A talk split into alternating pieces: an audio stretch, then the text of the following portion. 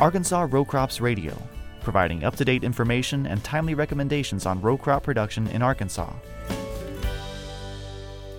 Hello, and welcome to the Weeds Are Wild podcast series as part of Arkansas Row Crops Radio. This is Tom Barber, Extension Weed Scientist with the University of Arkansas System Division of Agriculture. Today I have Dr. Jeremy Ross with me. Jeremy, as you know, is our Extension Soybean Specialist. What's up, Jeremy? Hey, Tom. Good to be here today.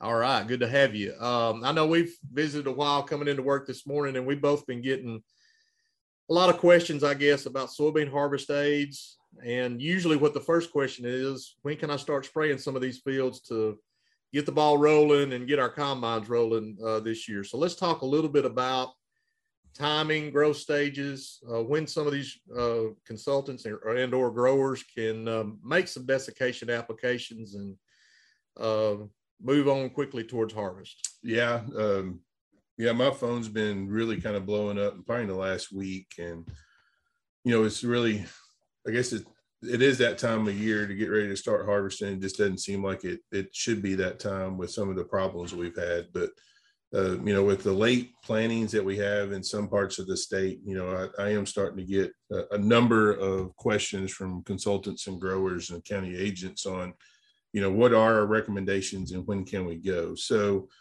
the the very first thing we need to really be thinking about is you know what growth stage can we actually apply a harvest aid and not seeing kind of a yield loss due to that application? And so from you know research that uh, we've been that been conducted here at the university and you know looking at states uh, to you know other states in the mid south um, our recommendation is any any time after R six point five. And so the big question is, you know, exactly when is R six point five? And so under normal growing conditions, a soybean plant can reach the, the 6.5 growth stage about 10 to 14 days after the R6 growth stage. And so, you know, we really have a really good, strong definition for what R6 is. And so the definition for R6 is one pod uh, containing a green seed that fills the pod cavity at one of the four most uppermost nodes uh, on the main stem of a fully developed leaf. And so, you know, once we get to our growth, you know, group or growth stage 6.0, sometime, you know, 10 to 14 days after that is, you know, when we should be able to reach 6.5.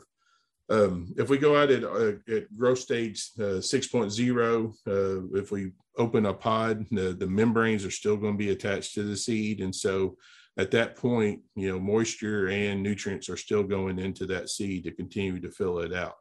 Once we get to R6.5, if we pull one of those pods at, at one of the foremost uppermost nodes on the plant, uh, and we you know open that pod up the membrane should separate very easily from you know those seed. And once we reach that that growth stage then nothing else is going into that uh, that seed. It's reached its maximum size.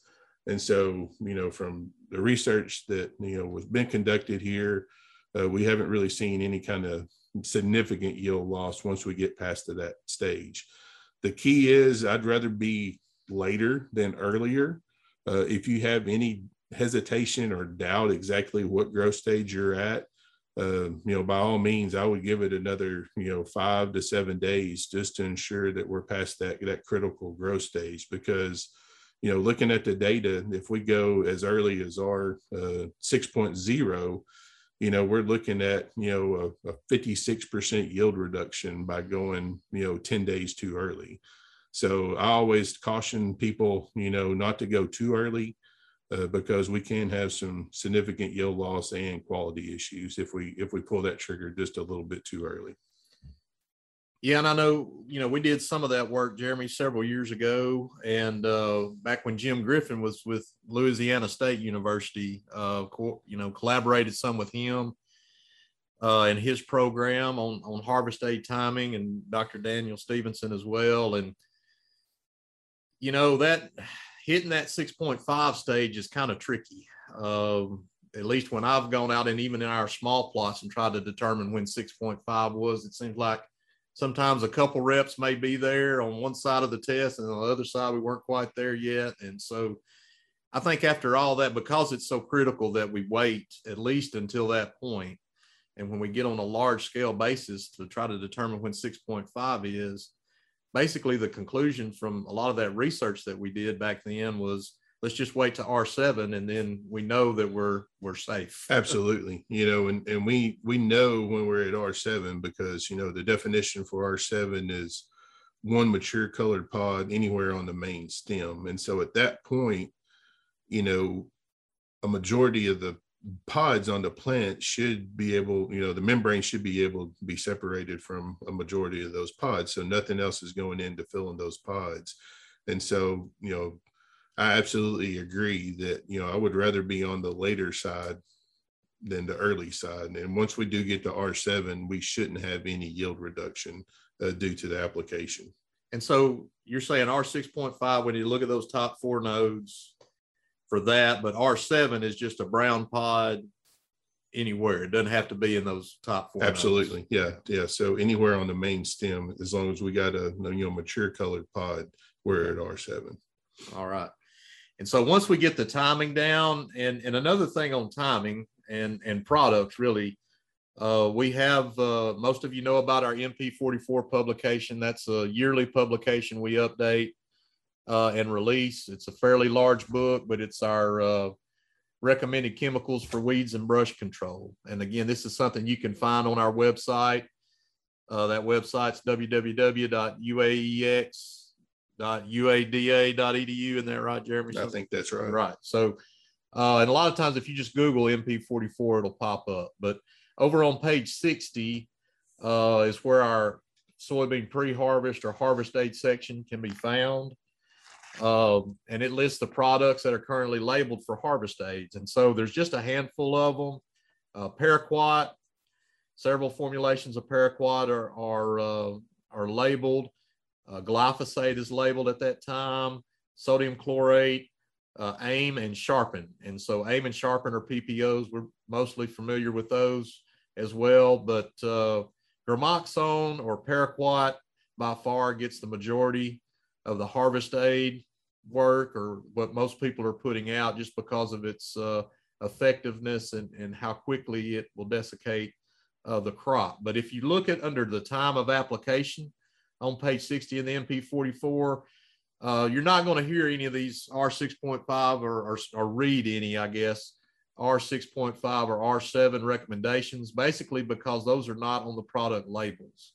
And so most of the product labels that are labeled for harvest aids in soybean are going to talk about when half of the soybean leaves have dropped and the other half have turned yellow, or whether or when 65% of the pods are brown and remaining pods are turning yellow. And so uh, when we have that kind of leaf drop, Jeremy, when we're talking about 60% leaf drop, uh, even 50% leaf drop to some extent, I mean, how far do you think we are from being able to harvest those beans without a harvest aid? Well, you know, under normal conditions, uh, you know, we're probably 14 days, 21 days, depending on, you know, how much moisture, you know, are in those pods. But, um, you know we're we're not too far off once we get to, to that growth stage and start losing a, a large amount of our our leaves that are on the plants right and so if we if we do go at, at r7 that's probably a little sooner than that 50% leaf drop wouldn't you say or right half the soybeans yeah. are turn color okay all right so that means we're going a little earlier than what the products are labeled for uh, but through our data, we have found that we can go that early, like Jeremy was saying early. Jeremy was stating earlier, used early a lot right there, um, and and be safe uh, at least from uh, a yield standpoint. But uh, if we trigger it at R7, it's going to take a little longer for some of these harvest aids to work, and so uh, one thing we need to talk about is, is the harvest intervals after application. And so any of the paraquat formulations have a 15 day harvest interval. And that just means we're supposed to wait 15 days uh, prior to putting the combine in the field. Now, in a lot of cases, if the beans are further along, it may only take five to seven days for that desiccation to take place.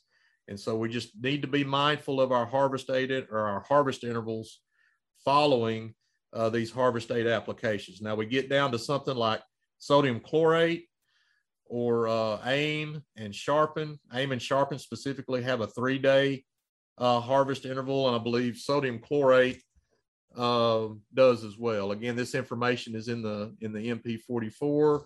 Uh, you can look that up uh, just to read the rates and of what you need when. But uh, again, Gramoxone or, or Paraquat's going to be a little faster acting product, but we do need to wait that 15 days prior to put the combine in the field. And if we go as early as R7, I think in a lot of cases, it may take close to two weeks for them to get get ready. Uh, anyway, the earlier we go, the little long, the longer it will take to get all the leaves dropped and uh, you know for those stems to dry up. Um, so the next thing we probably need to talk about is is drift. Uh, so just be mindful when making these harvest aid applications that there's a lot of other crops in the field. Uh, or paraquat drift can be detrimental to a lot of crops in the neighboring fields that are not fully mature yet. You know, rice, cotton, we use it as a defoliant in cotton, but we don't want the leaves falling off until it's time for the leaves to fall off of cotton. And so uh, we just need to be mindful of our surrounding fields and the crops in those fields uh, to determine what harvest aid we use and, and how we apply that. And in some cases, it might not be safe to apply. But uh, usually, this time of year, when I get these questions, I think for the most part, growers are just wanting the place to start, right, Jeremy? Find some fields to start and yep. and get the combines rolling. Yeah, I think you know with this year, everybody's just ready to, to get this year past them. So, um, you know, I think a lot of them are just anxious to get going. And so, you know, this is a way to try to at least try to get the combines in the field. Um, you know, a couple of things, you know, I wanted just to kind of mention too is, you know, I, I get questions all the time are, are harvest aids going to help draw down that moisture in the seed? And really, the answer is no, you know, as a direct application. Now, as the plants dry down and desiccate, you will, you know, start to draw down that moisture. But applying, you know, either gramoxone or some of these others, you know, we're not going to actually just draw the moisture out of that seed because, you know, those pods are pretty tough and you're not going to be able to get a lot of this chemical in through the pod to the seed to help dry it down. Now, there are some reports that, you know, sodium chlorate may help a little bit with that, but as a general rule, you know, if you've got green seed out there, you know, applying this harvest aid is not going to draw that moisture out, you know, directly. Um, and then the other thing is, you know, I caution farmers on once you desiccate a, a soybean plant, there's nothing good that can happen to that plant until you, you know, get it into the the truck to haul it off from the farm and so just be cautious. Don't don't apply too much of this to too many acres that you can't get across a you know in, in a timely manner. Um, the worst thing that could happen is you know desiccate a bunch of, of soybeans and then we get a hurricane in here that you know we're not able to get into the fields for you know extended period of time. And any kind of weather event after you put on a desiccant you know you can start seeing either quality issues that's probably the main thing but also we can see some yield loss if we start seeing some of these uh, pods starting to split and uh, having uh, shatter in some of these plants. So just kind of be cautious. Don't don't go out there and, and treat the entire farm. You know i do it in blocks you know if you can get across you know several hundred acres in a week's time you know do that and then come back in you know a, a week later and, and, do some more and just kind of stagger it and not not have everything treated at the same time. Yeah and i and i guess you know the other thing we talked a little bit about products and harvest aid but just uh, rates for those products and mixtures. You know i think generally uh, when we talk about a, a harvest aid program again most of the time it's going to have paraquat that rate of paraquat, if it's the old two pound gramoxone, which I don't know how much of that is still out there, it was a pint uh, rate of that product. Most of our paraquat formulations are three pound gallons now, and that's 10.67 ounces uh, in one application. And again, I, you know, I think that if we put some uh, surfactant in there, that's going to give us a, some better results. And then also, I like mixing some sodium chlorate in there. So, paraquat, three to six pounds of chlorate or uh, you know we can add an ounce of sharpen or aim to that if we need some extra burn on some weeds uh, that are out there. Uh, just check the surfactants depending on which uh, which product we add uh, with the paraquat. If we're going out and we need to harvest quickly, you know, sharpen is probably our best option. Uh, one to two ounces of sharpen, the more the better uh, from a desiccant standpoint. And then adding the chlorate to that, in my opinion, is a must as well. And then we can get in in three days. So other than that, Jeremy, any other thoughts no we just you know we talked about a couple of different publications we talked about you know the MP44, and also there's a really good uh, publication on our website um, that describes the soybean growth and development and so we've talked about a, a couple of different growth stages and that particular publication uh, has you know very good pictures and good descriptions of all the growth stages and so again, you know, if you're wanting to look for these publications, uh, just go to www.uaex.uada.edu. And uh, both of these publications should be on the soybean uh, production website uh, on our website webpage. And so, uh, if you do have any questions, you can give me uh, drop me an email or give me a call, and I'll be more than glad to try to point you in the right direction. All right. Well, that's some good info. Check our website. A lot of good publications on there. Uh, we want to thank everybody for tuning into this episode, and I uh, want to uh, thank Jeremy. Special thanks to Jeremy for joining us and actually calling me this morning and saying, "Hey, Tom, we need to do a podcast." I agree, hundred percent. I, I, appreciate it, Tom, and uh, thank y'all for getting this going. And I'll, I need to really do probably some more of these podcasts, but uh, again, I, I appreciate y'all uh, allowing us to, to do this on y'all's uh, podcast. All right, man. Yeah, it's it's pretty special. It takes a special individual to be invited on this. uh, and I'm to, to be honest, I'm not sure when the next one was is even going to be. We we're kind of playing these things by ear right now. Uh, just because it's kind of the end of the season, and as topics arise, we talk about them. So, hope everyone has a great week. Again, want to thank everybody for joining us for this uh, for this episode of the Weeds Are Wild podcast series on Arkansas Row Crops Radio.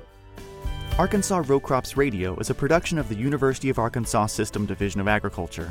For more information, please contact your local county extension agent or visit uaex.uada.edu.